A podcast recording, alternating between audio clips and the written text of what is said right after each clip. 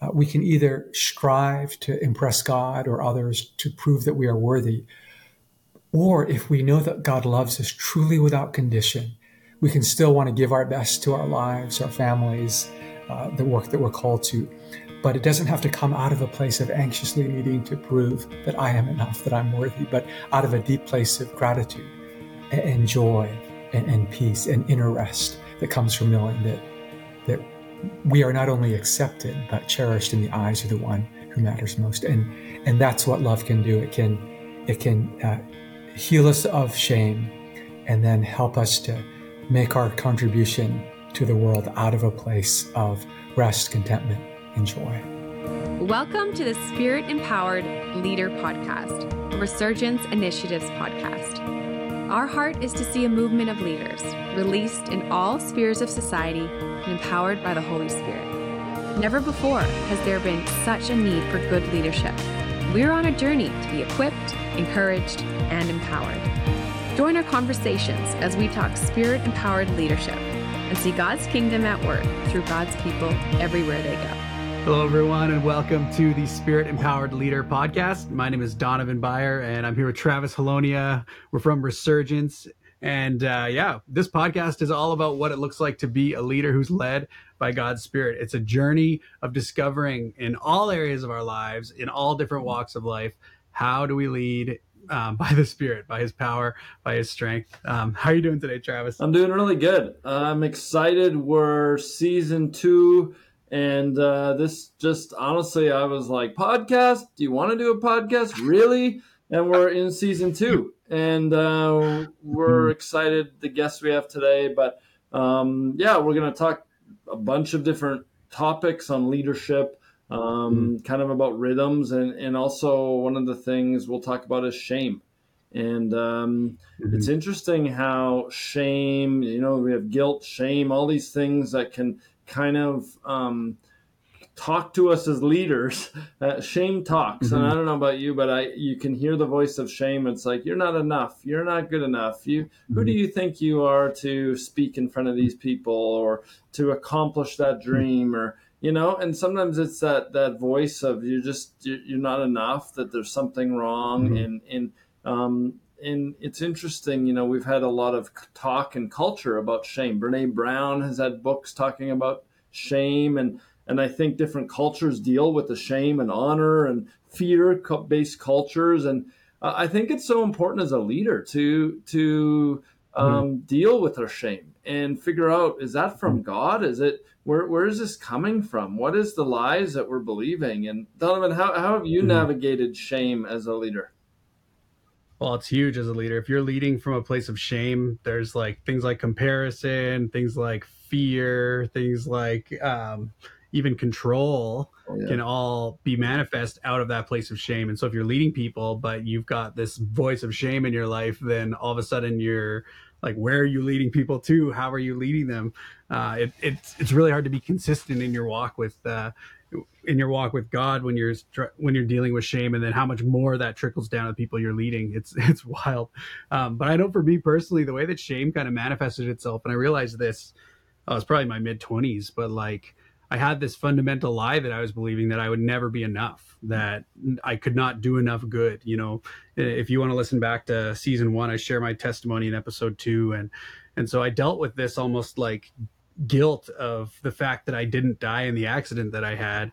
And I had this shame that said, you know, I shouldn't be alive. Like I'm not doing enough good because of because I should have just died. It was just and again it sounds so rational to say, but that's what shame does. It, it just it keeps you in that place of like unbelief and lies. Um, but yeah, like the way it manifested for me was I I kind of had this idea that when I got to a certain point in my walk with Jesus, then I would be good, you know. But what I realized is that that point was always moving and always forward. So I'd get like I'd grow in one area, but then it'd be a different thing, or I'd grow it'd be another thing. It was like this finish line that never was a finish line. It was always like, oh, it's just the next thing or just the next thing, and that whole um, shame mentality it it kept me in this performance mode where I couldn't be honest about my struggles. I couldn't be open with people about the things I was walking through. And it kept me in bondage for a long time. But the Lord really uh, has been setting me free from it. It wasn't like a one time kind of encounter where all of a sudden I was set free, but it's knowing his love, growing in his love over over the season. And and even just being aware of it has really helped me to uh, to not lead from that place and to not live from that place and honestly like shame is is a killer. And so i'm really glad it's something that we're going to be addressing today uh, with somebody who's walked through it but also helped walk others through it. Yeah yeah really excited today about um, our guest. And our guest i met many years ago and the other day i was flipping through tv and he was on christian tv i mean he's doing a teaching and he's on all this week cool. and and uh, he he won't say this. I know he's not going to say it but he's, he's got three books out and he speaks at conferences all over the world i remember years ago at a conference him walking around mm-hmm. he was one of the guest speakers he speaks he speaks all over and um, we're really honored to have him and um, i met him daunavan mm-hmm. um, because he works with my brother in vancouver and uh, i was i was mm-hmm. there one christmas and i was i was new in in hearing God's voice. I was like, I know God, you speak, and I know that I can hear your voice for myself, but I was really kind of pushing myself on this whole, you know, spirit empowered, going, how do I hear the voice of God for others? What does it sound like? Does it sound mm-hmm. like the pizza I had last night? Does it sound like the devil? Like, how do I know God? It's you speaking. I, I, honestly, and I was there one Christmas. Yeah. I wasn't thinking about, you know, anything other than being there with my brother for Christmas and this pastor gets up to speak and he gets mm. up, and I just felt this little voice saying, He's going to write a book. You should go tell him that. And I'm like, I don't mm. want to go tell him that. Mm. He doesn't. So, like, I think I even Googled, does he have any book? No, no book. And I'm like, okay, this is weird. And so I honestly like pushed myself out of hmm. my comfort zone one of the first times. And I and I go up to him and I said, "Hey, I'm Jade's brother." And you know, he was very nice and very nice and got to you know ask me a few questions. I said, you know, as I was sitting there, I just felt the Lord saying, You're going to write a book and it's going to impact many people. And he, honestly, mm-hmm. he hmm. said, You know, thanks. Um, I'm not sure what you mean. Uh, my wife is a publisher, and so maybe you mean her and she's working on a book and and so he kind of dismissed it mm-hmm. and i was a little bit like oh i got it wrong like i guess mm-hmm. he's not writing a book i guess i got it wrong and and i and i just was fine i told mm-hmm. my brother about it and he goes yeah interesting I, you know just kind of left it like what do you do um, guess it yeah. didn't resonate and maybe a couple years later i got a call from my brother and he goes i just read the draft of ken's book god in my everything mm-hmm. and um, and he hmm. goes, "You remember that you prayed over him?" And so that, for me, more than Ken, I don't think he would, you know, remember that. But it was it was more for me going, I heard God, and God can speak to us, and it was just that that reminder yeah. that God's Spirit speaks to us. And so I, am I'm, I'm really happy to just yeah. interview him today because it's it's cool to see how his books have sold mm-hmm. so much, how he's impacted world mm-hmm. vision through the sales of his books. Um, he's a global thinker. Mm-hmm he, he's a part of different boards. He, he's taught, I know, at Arrow and, and different things. But he, he mm-hmm. transitioned from Sony Corporation, and um, mm-hmm. it's cool to see how God is using him so powerfully. Well, and one of the just before we hop on the interview, one of the things that y- your story even makes me think about back to do with shame was like if you were living out of a place of shame and you had kind of shared that, and he had that response, that could have like shut you down because that's the sort of way that shame leads. You know, you step out and you do something it doesn't go the way you're anticipating in the moment. And shame would say, I'm not going to do that again. I don't want to get rejected again. Or, oh, maybe I didn't hear God right, so I can't hear God. Like that's the mm-hmm. voice of shame. And so it's cool how you didn't let that um, kind of become the voice that you live by. Um, the amazing thing is how God used it all in in the big picture, and how yes, it was an affirmation of your hearing God's voice eventually, but in the moment, it would have been really easy to fall into shame. Um, but yeah, again, I'm I'm glad we're unpacking this today because it's such a deep and big issue. totally. Well, let's jump into mm-hmm. our interview. Well, we are excited today to have Ken Shigematsu with us from Vancouver, BC. Uh, Ken is the lead pastor, senior pastor of 10th Avenue Church. Um, and I've known Ken for about almost 20 years. He, my brother, has the privilege and honor of serving with Ken, and uh, and Ken is an author of three books. There's probably more in the works, and uh, just just an incredible communicator. uh, incredible uh, man of God that God has used, and I've heard him preach a lot. And we're just really excited to have him on the Spirit Empowered Leader today. Uh, Ken, mm-hmm. so so thankful to have you. Thanks, Travis. It's great to be with with you and Daunavan. Yeah, why don't why don't you tell us a little bit more about about yourself? Um, I did a, the little the little intro, but tell us about your wife and, and son, and, and I know you have a I think a golden retriever. Uh, yes, uh, I'm originally from from Japan, but uh, moved to Canada when I was a young boy, almost eight years of age. And when I was in my 20s, I worked for the Sony Corporation in Tokyo, and and met a young woman named Sakiko, and um, we didn't date right away. I thought one of our mutual friends was romantically interested in her, so I didn't make a move. And uh, years later, I discovered that I had misread that. I was projecting my own attraction to Sakiko on him. And so uh, we started dating at a distance and, and uh, got married uh, a little over 20 years ago. Uh, we've got a son named Joey who is in grade 10 and he likes robotics. And we enjoy um, spending time at the beach together and cycling and, and, and running. And we've also got a golden retriever named Sasha, as you mentioned, who loves the forest and loves the beach as well. Mm, that's cool. Um, I'd love to hear a little bit just about your uh, your church and like what what uh, what's bringing you joy these days in ministry. Yeah, our our church, uh, as uh, Travis mentioned, is called uh, Tenth Avenue Church, and I was called here about 27 years ago. Uh, I wasn't mm. sure whether or not I was to pursue a vocation in the corporate world or to pursue a, a vocation in pastoral ministry. So I spent about five days fasting and praying during a time of, of seeking God for discernment. And the words uh, 10th Avenue Alliance Church came really clearly to mind. On the third day, I had no formal connection with the church. And then on the fifth day of the fast, the word senior pastor came to mind. Again, no connection with the hmm. church. Mm. And uh, I was 29 at the time. I visited the church on a Sunday morning, and as I looked out at the congregation, it seemed to me that the church was was mostly composed of white senior citizens. Nothing wrong with that, but you know, as a 29 year old person of Asian ancestry, I felt I was too young. Uh, I was uh, too Asian in appearance, and at the time single. Uh, I just didn't think it was the the, the right fit. Mm. but then I met with a pastor afterwards, and he confided in me that the church had cycled through 20 ministers in 20 years, and he himself was thinking about moving on. And uh, mm. I put my name in a hat of applicants, never told the search committee of this sense of being led perhaps by the Spirit. I figured it would be confirmed by God without my having to tell them. And about eight months later, I was called. And the church has, mm. has reemerged as a multicultural, now multi site church. And what I am most grateful for, what brings me most joy is seeing people come to know Jesus and having their, their lives uh, transformed by him. I'm thinking of a woman who was recently baptized who was raised on the downtown east side, which is the, the, the poorest area in Canada in terms of uh, postal code. And uh, she, as an adult, was quite accomplished, graduated from UBC, uh, had a successful career as a pharmacist, was married, had kids, even owned a home in Vancouver, which is a minor miracle here in, in an expensive city, uh, but suffered yeah. with this very um, significant depression that cognitive behavior therapy couldn't overcome, or gratitude practices, uh, yoga.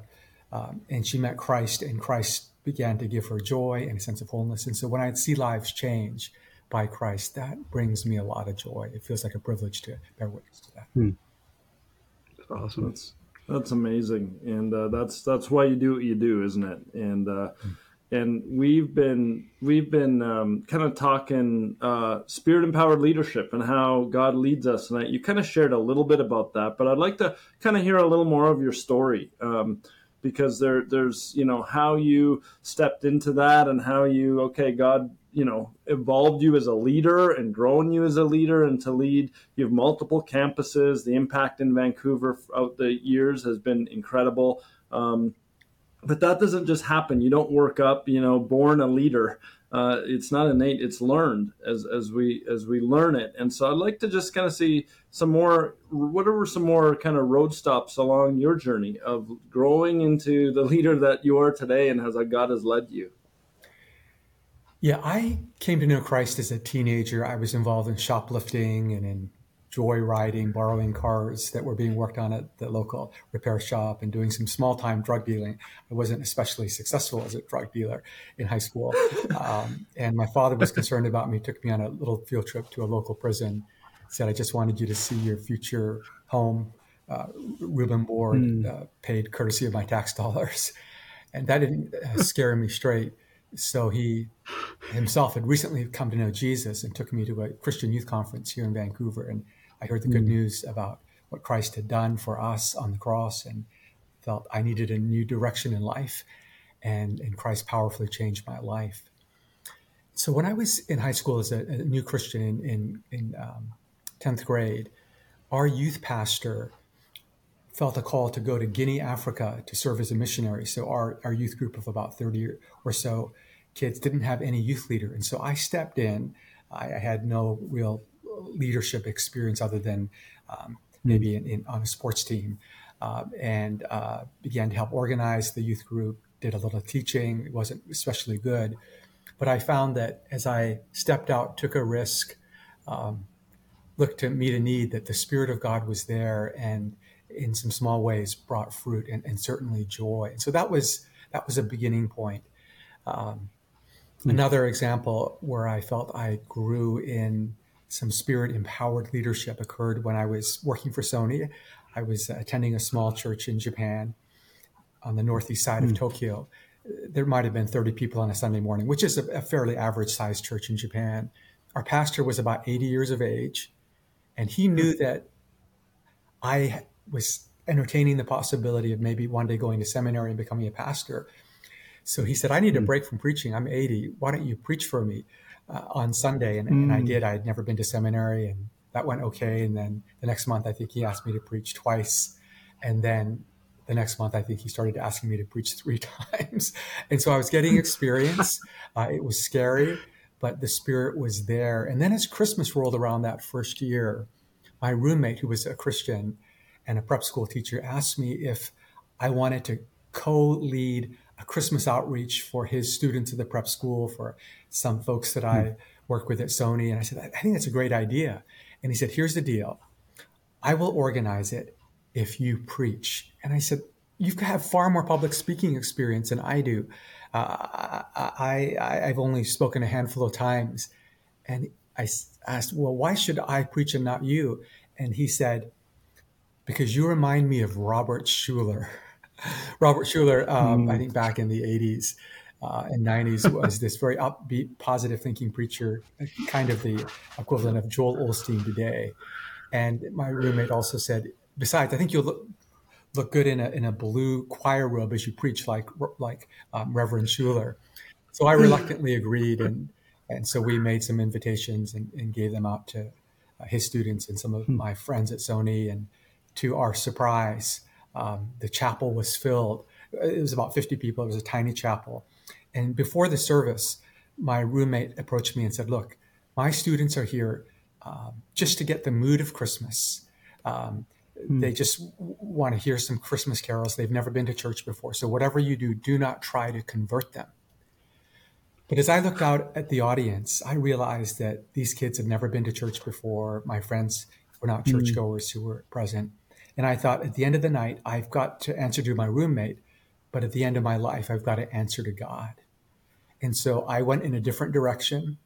I began talking about how I enjoyed Christmas in Canada, anticipating the presents, sometimes experiencing a, a white Christmas, not very often, but sometimes. And then uh, I tried to zero in on the true meaning of Christmas.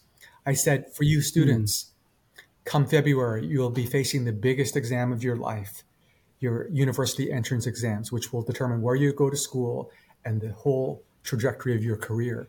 But at the end of your life, you'll face an, an even more important exam, an exam that will determine whether you will live forever with God or not. And I said, in order to pass this exam, you got to ace it. You got to get 100%. None of us can do that. But the reason we celebrate Christmas is because God became a human being that first Christmas, lived a perfect life, took the exam for us, aced it. And if we give our lives to Him, we can mm. enter into heaven one day and enjoy God now. And then uh, I did something that freaked out my roommate. I said, Bow your head, close your eyes. If you want to give your lives to Jesus, uh, raise your hand. Mm. And about 15 kids raised their hand. Mm. And I thought, this can't be wow. happening in, wow. in, in Japan because missionaries have told me people basically don't convert. So I said, close your eyes, mm. uh, put down your hands. Uh, I, I haven't explained this properly. If you give your life to Christ, your life will be harder, not easier. You may be disowned by your parents for um, following the way of Jesus. Mm. Um, this is going to be difficult, not easy. Um, and I said, now, if you want to give your lives to Christ, raise your hand. And instead of 15 people raising their hands, 20 kids raised their hands. We had an instant wow, youth group, wow. and uh, some of those kids went hmm. into eventually full time vocational Christian ministry. Not that that's necessarily more significant than other kinds of work. But I look back as an inexperienced, intimidated person giving a very simple, not so great sermon, but the Spirit moved. And, and so that showed me that even if I don't feel qualified, even if I feel afraid, if I sense God calling me into something, God will be faithful. God will be there. So, so in your journey, you then you took this role at at tenth. You know, God had led you there. That d- describe some of that because that's not easy. You know, taking over a church that um, is probably wasn't at its height. Was was at a, a kind of a low point of twenty pastors um, you could have easily been number 21, um, but you've stayed there. You're still there, and God, God, the Spirit really led you there. But then, what, what did the, how did you see the Spirit after that moment? Not just lead you there, but then kind of keep you there and give you the, the kind of the perseverance, but also um, the ability to kind of turn the ship around and, and see what God wanted to do in Vancouver and through 10th. Yeah, I was feeling very daunted in those first days. And um, mm. the secretary walked into my office uh, during the first week, I think it was, and um, walked over to me. And she was aware of all the pastors that had cycled through across the years. And she was also aware that the church had gone from over a thousand in its heyday back in the 50s to a hundred and something. And that the leadership had considered closing the doors of the church, so to speak. Mm. And she approached me in my office and said, Ken, if the ship sinks now, meaning the church, everyone will blame you because you were the last captain at the helm. she was trying to motivate me to work harder. I just felt really depressed. And right around that time, my mentor, Leighton Ford, a Christian leader originally from Ontario, from Toronto, uh, happened to be in town. He's uh, the brother in law to the late Billy Graham. And I was feeling very low, very discouraged. And we were sitting in my car outside the church. I wanted to ask him, Leighton encouraged me, but I just felt that would be too pathetic to ask for. And so I said instead, uh, Could you give me some counsel? And so he crossed his long legs on the passenger side of the car, touched his chin, and he said, Remember that God is an artist.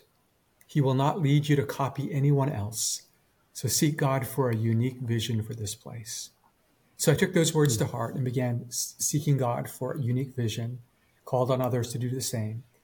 I definitely did not feel like I had the gifts or the leadership to turn the ship around, to use your expression, Travis. But a few times while I was praying, I sensed the Spirit saying, If you will bless those who cannot repay you, I will bless you. The church was, you know, very much a middle class church. And then a homeless person named Robert started sleeping outside the church building. One of our elders took Robert to his laneway house. It's like a garage converted into a home and said, Robert, you can live here as long as you want free of charge the rest of your life if you want. It's a beautiful laneway house. But Robert kept gravitating back toward the church, preferring to sleep outside the building. And on a cold February morning, he succumbed to the elements and died.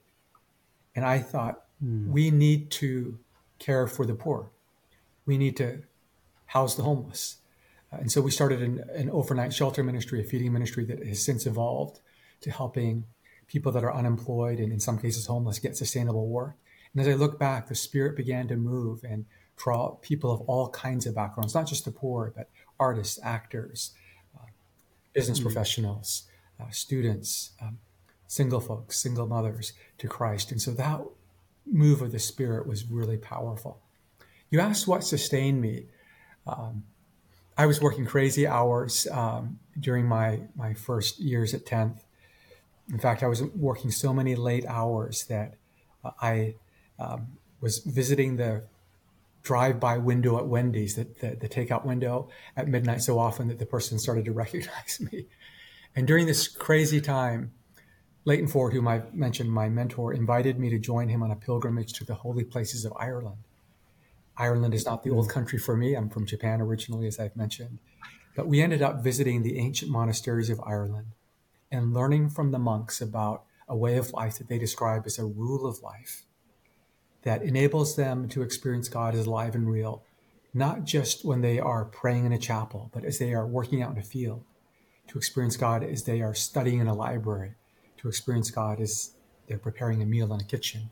And I was really hungry to experience God as alive and real in each part of my life. And so when I got back to Vancouver, I began to put into practice some of the habits I learned from the monks, like keeping a Sabbath, like uh, time for solitude, silence, and what uh, Father Thomas Keating calls centering prayer. And some of these uh, practices went on to change my life. And as I look back now, over 27 years, have sustained me in um, the, hmm. the ups and downs of, of life in vocational pastoral ministry.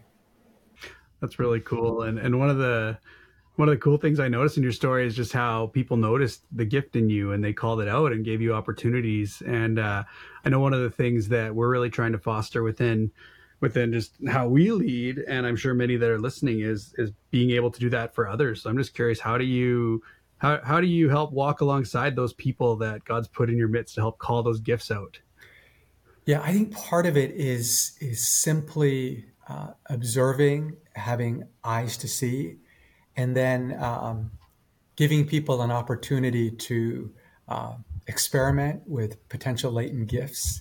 Uh, I remember mm. um, one of our interns years ago uh, getting up to help lead a service, and uh, this person was obviously not feeling comfortable on the stage, uh, was was stuttering, mm. but made it through the announcements and we gave this person more opportunities and he became more confident. And, and today he's just a fine leader in all kinds of ways, including his, his, um, his public presence. So I think, um, hmm. observing people, giving them an opportunity, coming alongside them, sometimes giving them constructive feedback, and, and then affirmation mm-hmm. to affirm affirm their gifts helps grow someone. Mm-hmm. Hmm.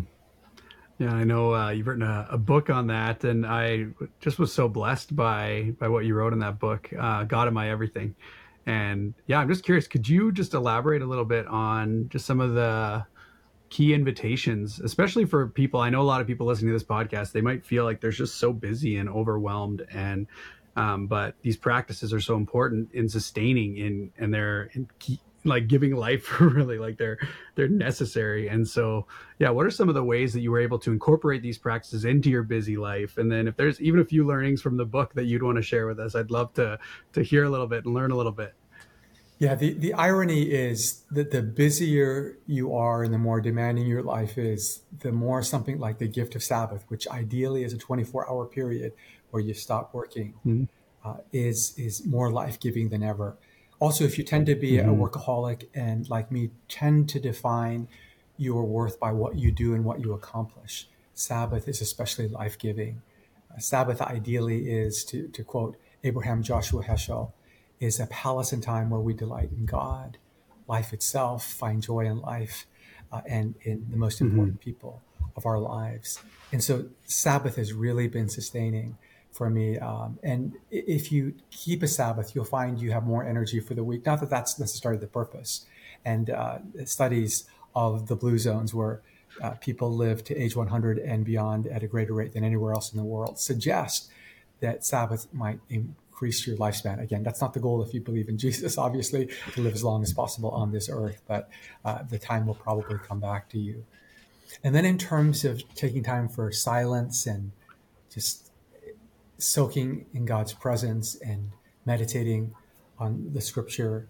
Again, uh, people may feel that they're too busy for that, but I find that when I am facing an ordinary day, maybe 20 or 30 minutes of just silence is enough. But if I'm facing an unusually busy day, or I've got a crucial conversation, a big decision to make, or I'm going to uh, be in a situation where I realize that the heat in the room, the temperature, in a manner of speaking, is going to get turned up on a hot issue, uh, I need 50 minutes, an hour of silence.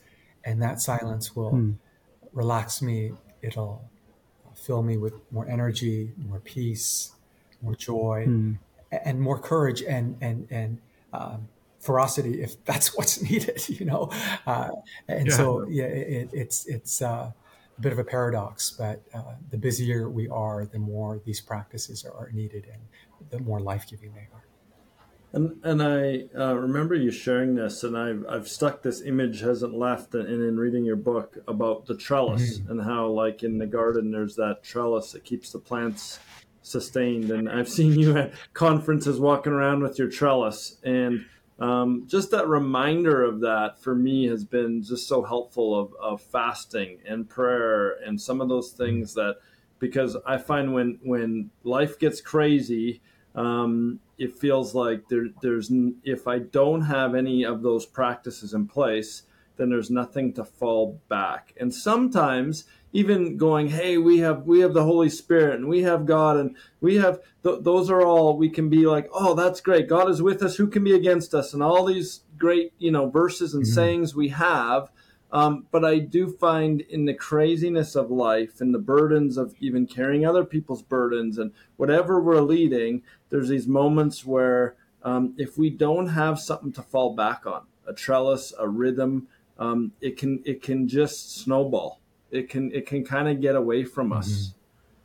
Mm-hmm. Do you find that? Is that kind of yeah? That's that's really helpful, Travis. So uh, in God in My Everything in the book, I point out that uh, the phrase "rule of life" can be a little scary for folks that don't like the word "rule," mm-hmm.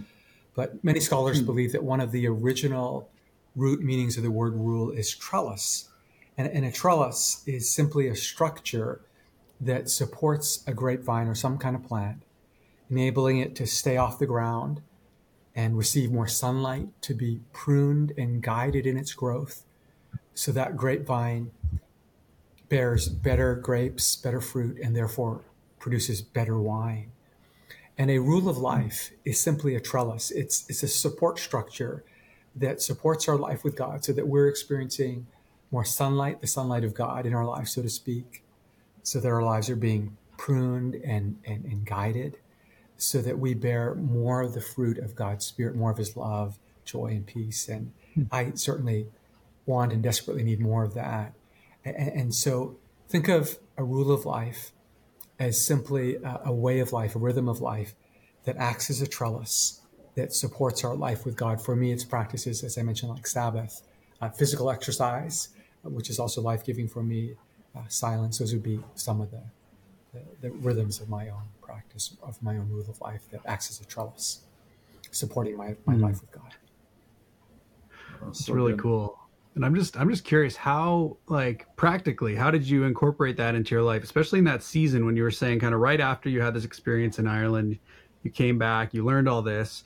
Like, did you kind of have this is something I want to do every week? This is something I want to do every day? Like, was it really structured or was it less so? I'm just thinking practically, how did how did you incorporate that into your busy life?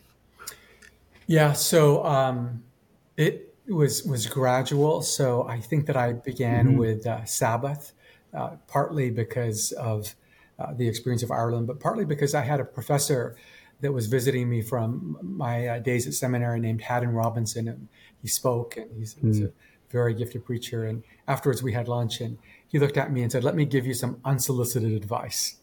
Take a day off." take a day off. Uh, once a week, take a day off. So that was that was part of it. And uh, at first, um, because I was used to working all the time, I felt kind of jittery on my mm. day off, thinking oh, I ought to be doing this or that. Uh, but slowly, my mm. body came to adjust to the the weekly rhythm of rest and look forward to it. Now it's the favorite day of my week, and um, mm. and then I gradually started to practice silence. And at first, it felt like there were 135 monkeys jumping around in my head and it took a while for those monkeys to still to this day i can be easily distracted but it's easier for me mm. to enter into that place of peace and connection having having done this for for a number of years. So it was through a process of trial and error and experimentation and adaptation. But um, these mm. practices have have really sustained my life with God, have helped guard my habits and uh, guide my life. Mm-hmm. Mm, thanks for sharing. Oh, so, so good. And uh, just as you're talking, I'm reminded too, you know, um, something I've heard you talk on, and you have a book about this as well. But one of the things that cripples leaders a lot that we're seeing, and one of the aspects as us as a ministry has been wholeheartedness and how how is your heart healthy how is your how has jesus and the spirit healed your heart and one of those things that cripples leaders a lot is shame and and dealing with shame and i wondered if you could talk to us a little bit about that journey of, of shame and how you have how the Holy Spirit has kind of led you and healed your heart, healing your heart. I think it's a process and kind of maybe maybe some wisdom that you've learned on just from the Lord on on how how we can be free and be who God's called us to be truly. Yeah, uh, I've recently written a book on shame called "Now I Become Myself: How Deep Grace Heals Our Shame and Restores Our True Self." And part of the reason I wrote it is because I observed that it's not just people who've been through trauma and abuse who feel like they're not quite enough, but very successful people also have these times where they feel like they're deficient in some way or not quite enough. And I know that I've I've struggled with it. Um, I like to swim in the mornings, and uh, I tend to be competitive. I'm not an especially fast swimmer, but if I notice someone out of the corner of my eye about to reach the wall ahead of me, I speed up. I'm sure they're not thinking about the same thing, but I I figure if I can just touch the wall first, I'll feel a little better about myself.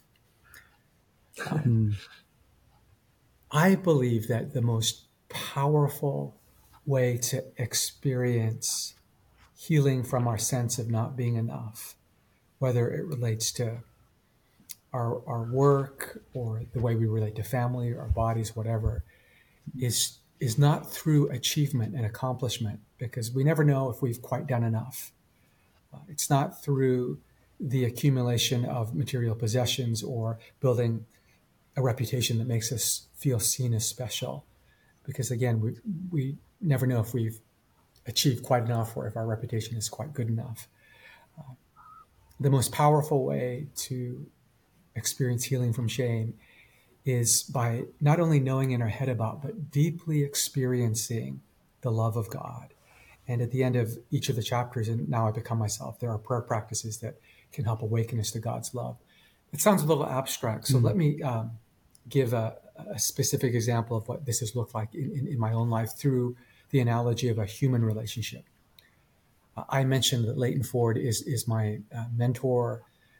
I first got to know Leighton when I enrolled in something called the Arrow Leadership Program. I was making the transition from the corporate world to the world of vocational Christian ministry.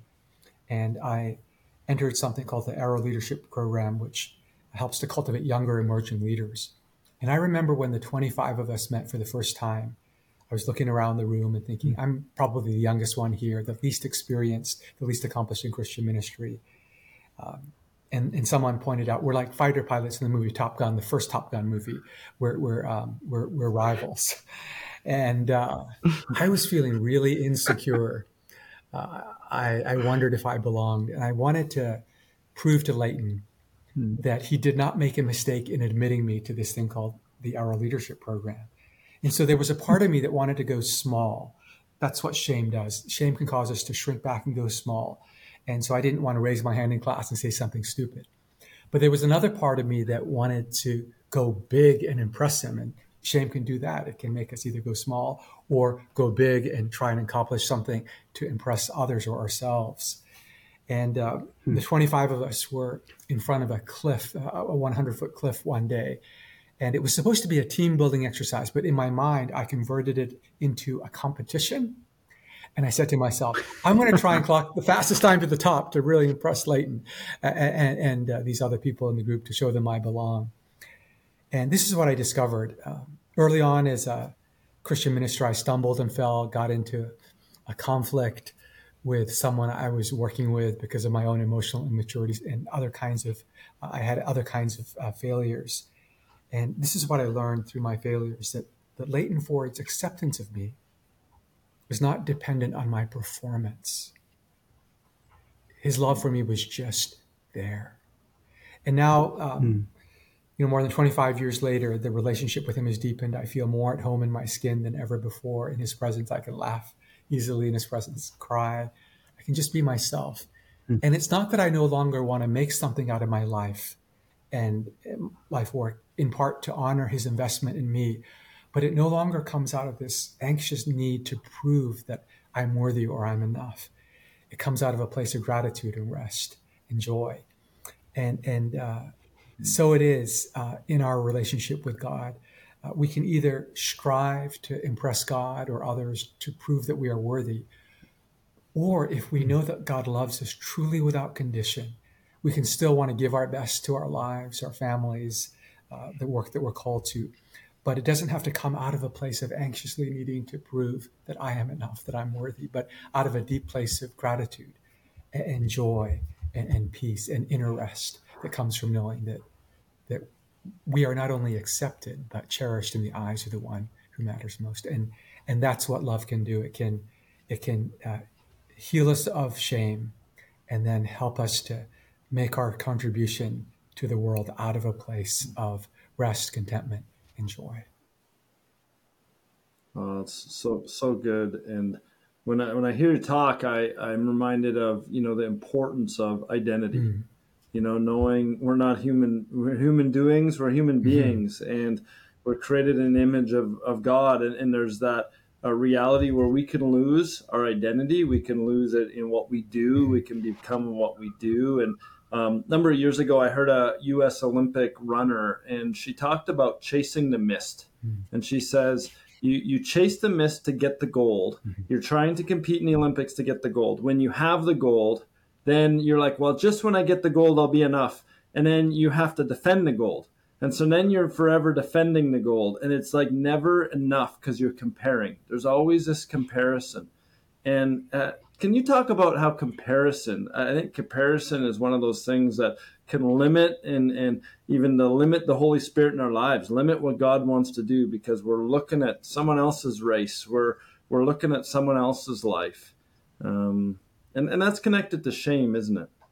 Yeah, no, it certainly is. Uh, it can be connected to shame or a kind of uh, unhealthy pride and smugness. So if, if we compare ourselves to someone who we think we're superior to, that we're better than, then that's going to lead to unhealthy, uh, sinful pride. But we tend to compare ourselves to someone who's doing a little bit better than we are or a lot better. And that can lead to a sense that we're not quite enough.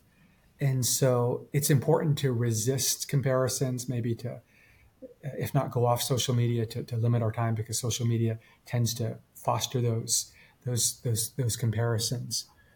And then it's also really helpful when we compare ourselves to someone that we're tempted to envy and, and perhaps uh, as a result feel shame around because we feel like they're better than we are in some way.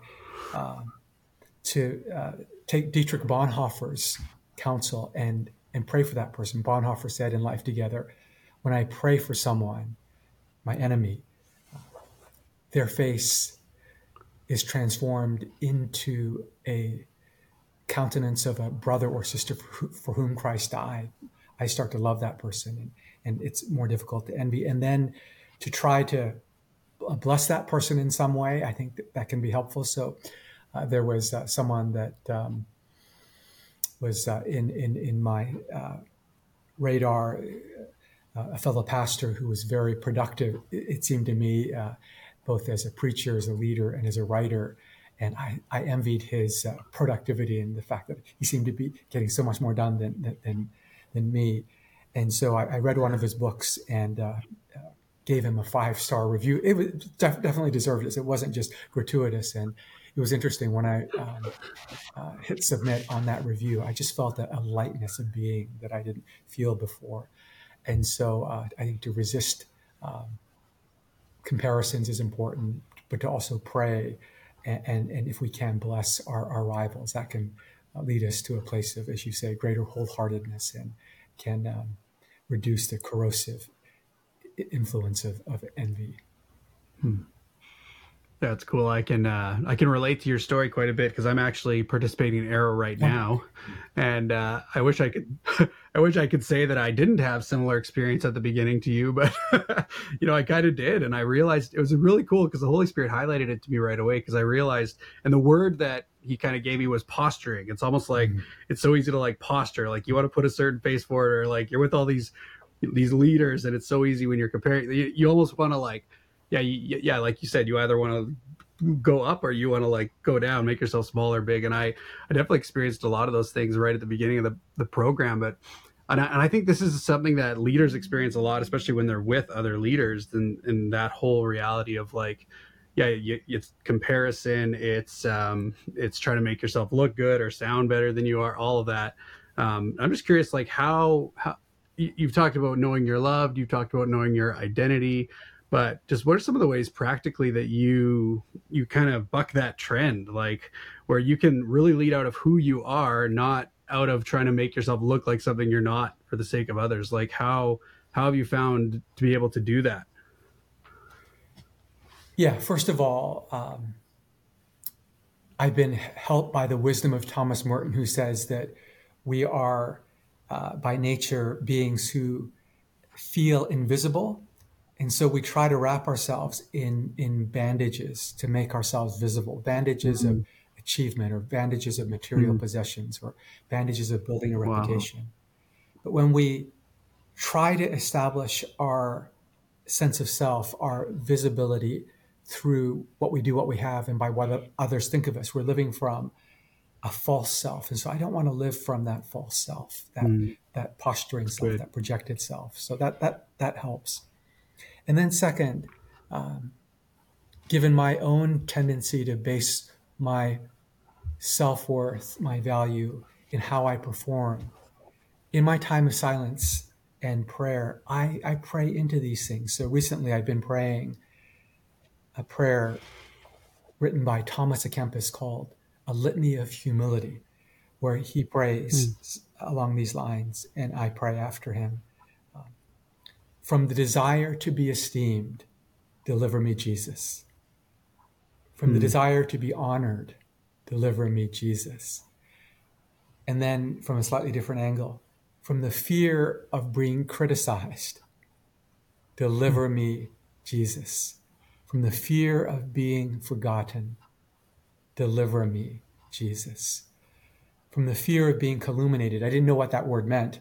I guess it's maybe an older word. So I looked it up in the dictionary. It means slandered.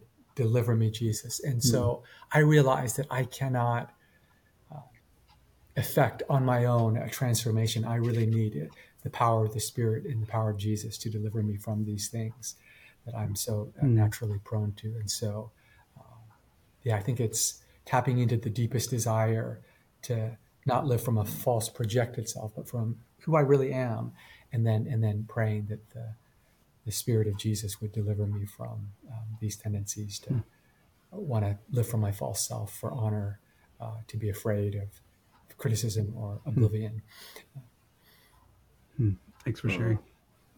So good. Um, this has been so great, Ken. And I, in a moment, we're just going to ask you to pray, to pray for those that are are listening and, and watching on YouTube if they're watching this. But um, but I just before that, I have one last question. I want to ask um, if there was something you would encourage uh, a younger leader, maybe a leader in business or a leader in the arts or medical and or whatever they're called to, being a, a young pastor, uh, that you would maybe tell your younger self. You would go, "Hey, Ken, if you knew that if I could tell Ken, you know, 30 years ago."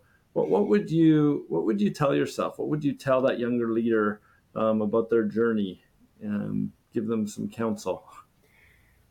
Yeah, I would say uh, to a younger leader, uh, remember that uh, uh this is going to be a, a, long path in all likelihood. You know, God willing. So, mm. so be patient with yourself.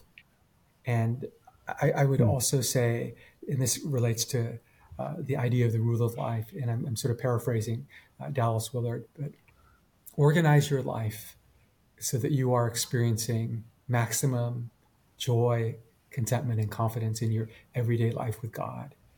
And, and then I would also say, and this may be hard to imagine as a younger person, but remember that the greatest gift that you offer God and, and the world is, is not what you do. What you do is really important, but the kind of person you become.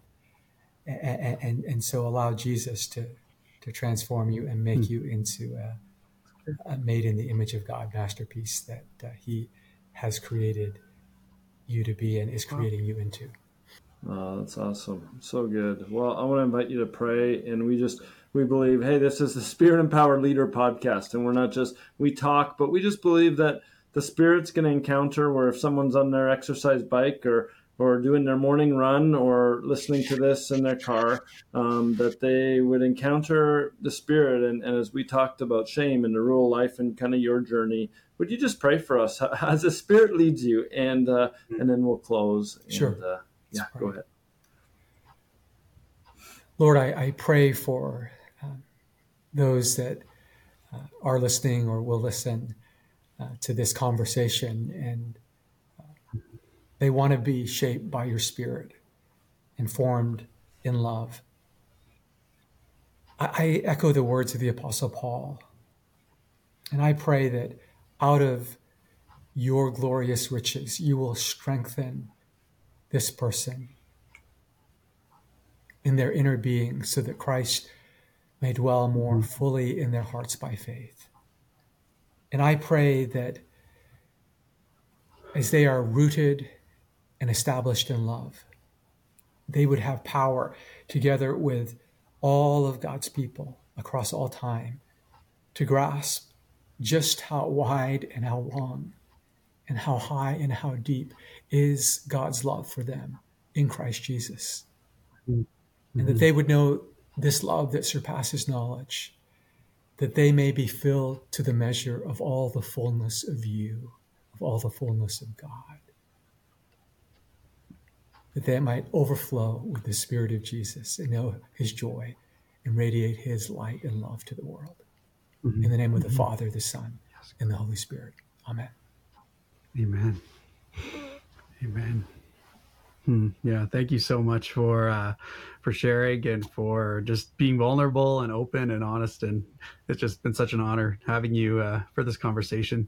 Um, yeah, I'm just curious if you want to just take a moment and just share kind of about the books you've written, and uh, just for anyone listening who'd want to just kind of glean a little bit more from the wisdom that you've been able to to walk in. Uh, if you just let us know about them, that'd be awesome.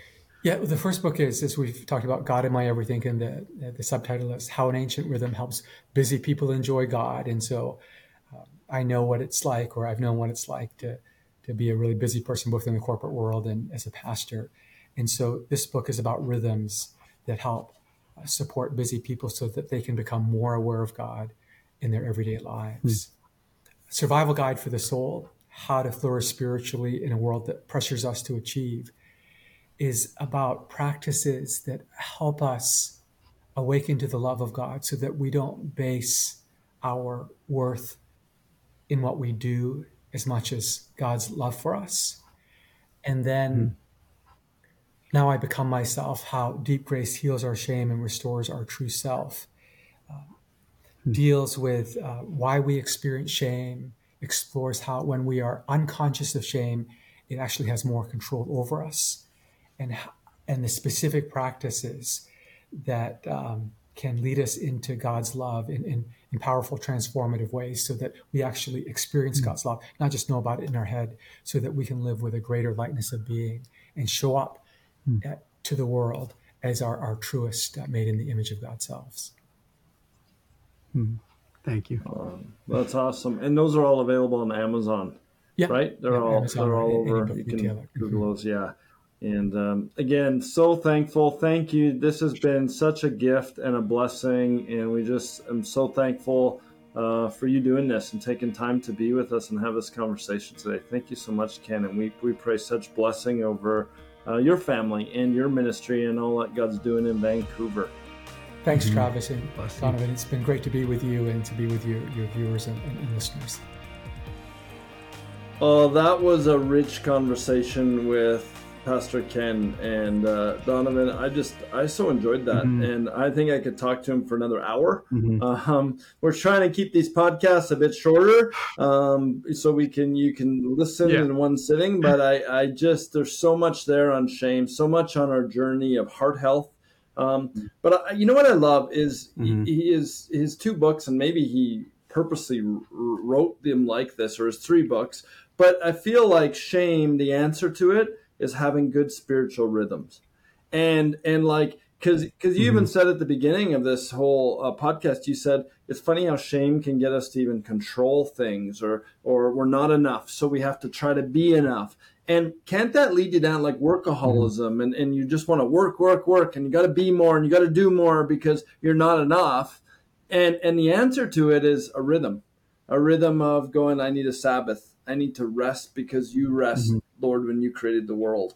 And so I need to rest. Mm-hmm. I was mm-hmm. created in your image, and I need to rest, and I need to mm-hmm. I need to pray, and I need to have this this rhythms, and even some of these prayers that are that are so um, you know old that they're so powerful. That that prayer that he prayed, mm-hmm. and and I think of you know I think Leonard uh, Ravenhill said um, there's three three images of ourselves the one we think we are the one others think we are and the one god knows we are and that that tour mm. is the true self and i think that true self um, as i was as i was listening mm-hmm. to ken comes out by the spirit of god when we take time to rest to pray and to come back to that mm-hmm. trellis those rhythms to go okay in the craziness of life mm-hmm. and the craziness of the voices in my head the craziness of leadership God, you are who you say you are. Speak to me. Yeah, it's like letting his voice be what defines us and letting his heart be what we're running after. And I, I think of in Galatians, there's a passage that's quite uh, intense, but it's, Am I trying to please God or man? If I'm trying to please man, I'm not a servant of Christ. And I often think of that in regards to like false self and true self, because it's like, who are we really living for? Whose glory are we really living for? Because I think there's that element of rest and, and solitude and Sabbath, but there's also that element of like um, walking out in our gifts and, and moving into the areas that God's calling us to, taking risks, steps of faith, all that sort of thing. And I think they kind of go hand in hand. And it's like a, you know, it's a constant kind of resting and going, right?